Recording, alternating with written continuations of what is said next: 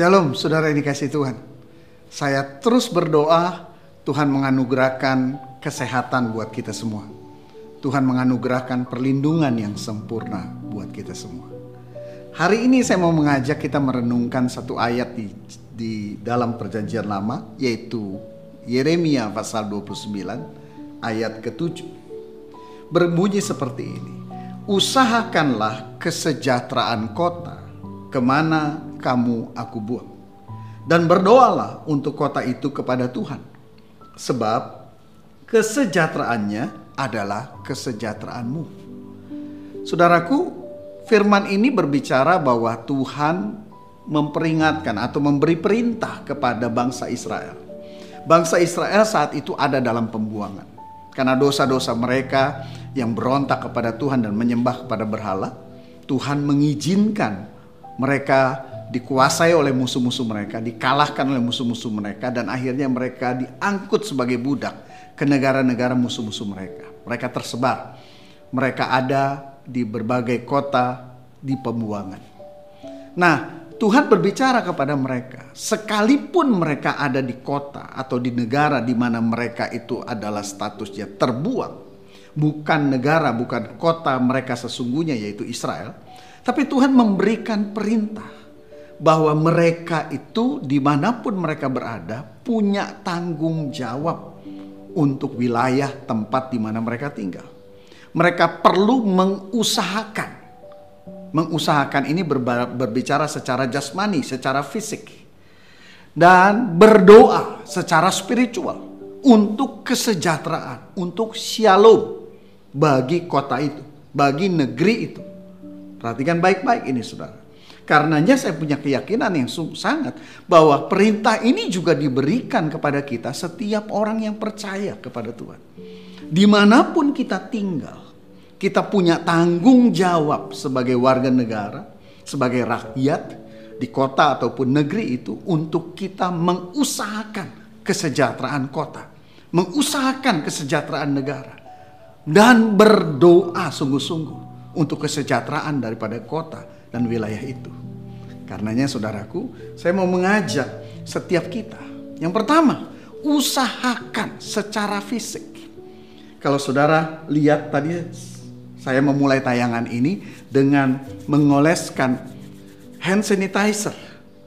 Saya tidak dalam kondisi ketakutan, tapi saya mematuhi anjuran-anjuran yang diberikan oleh pemerintah untuk kita menanggulangi bahaya virus corona ini dengan melakukan tindakan-tindakan pencegahan yang bijaksana, yaitu menjaga kebersihan dan melakukan social distancing, ya berjauhan dengan orang satu dengan orang yang lain. Di saat-saat membutuhkan kita perlu menggunakan masker dan kita perlu menjaga kesehatan tubuh dan lain sebagainya yang sudah disosialisasikan oleh Menteri Kesehatan dan seluruh jajarannya pemerintah-pemerintah daerah sudah mensosialisasikan. Waktu kita melakukan dengan penuh ketaatan, kita mengupayakan sebisa mungkin kita masing-masing ada di rumah, tidak melakukan aktivitas di luar kecuali memang sungguh-sungguh dibutuhkan. Maka kita sesungguhnya membantu mencegah penyebaran penyakit ini.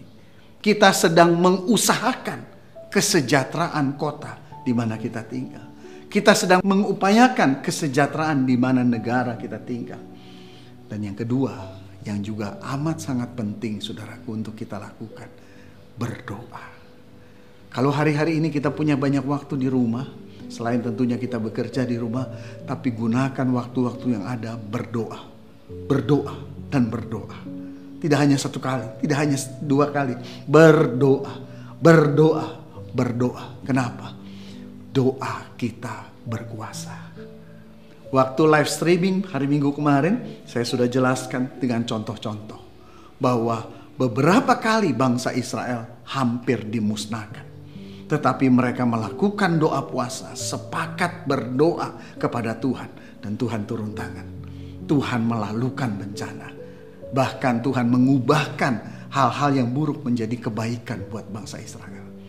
Allah yang kita sembah dalam nama Tuhan Yesus adalah Allah yang sama yang disembah oleh bangsa Israel. Karenanya saya punya keyakinan waktu saudara dan saya dan semua umat Tuhan kita bersatu hati, berdoa, berdoa, berdoa, maka Tuhan akan turun tangan. Ayo berdoa buat pemerintah kita. Saya tahu tidak mudah pemerintah untuk mengatasi semua masalah bencana ini, saudaraku. Yuk berdoa, minta Tuhan beri hikmat buat mereka. Minta Tuhan beri kemampuan ilahi. Tuhan beri ide-ide yang kreatif, yang sungguh-sungguh dari surga untuk membantu pemerintahan kita mengatasinya. Berdoa untuk Tuhan mencegah penyebaran dari penyakit ini. Berdoa untuk Tuhan sembuhkan penyakit ini.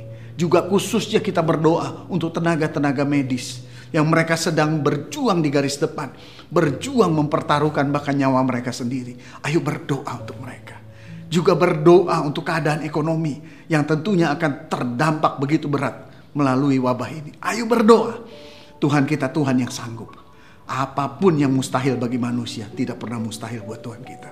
Ayo kita berdoa supaya Tuhan turun tangan bangsa kita diluputkan dari bencana ini dan bahkan Tuhan mengubahkannya menjadi kebaikan buat setiap kita. Saya akan berdoa buat saudara. Tuhan aku berdoa, biarlah setiap kami dibangkitkan hari-hari ini menjadi pribadi-pribadi yang sungguh-sungguh yakin dan percaya kepada kekuatan doa kami. Kami mau sepakat sehati berdoa untuk pemerintahan kami, untuk tenaga-tenaga medis Tuhan, untuk seluruh situasi dan kondisi yang sedang terjadi. Tuhan ambil alih. Tuhan lindungi, Tuhan jagai bangsa kami, kota kami Tuhan. Dan juga kami berdoa untuk bangsa-bangsa. Tuhan menghentikan penyebaran virus corona ini. Tuhan memberikan kesembuhan. Tuhan menunjukkan bahwa engkaulah Allah yang berdaulat atas seluruh alam semesta. Engkau berdaulat atas virus corona. Engkau berdaulat atas bangsa-bangsa Kau berdaulat atas negeri Indonesia. Kau berdaulat atas kota Jakarta. Terima kasih Tuhan. Kami percaya Tuhan tidak pernah tinggal diam. Tuhan mendengar doa kami. Tuhan menjawab doa kami. Dalam nama Tuhan Yesus kami berdoa. Amin.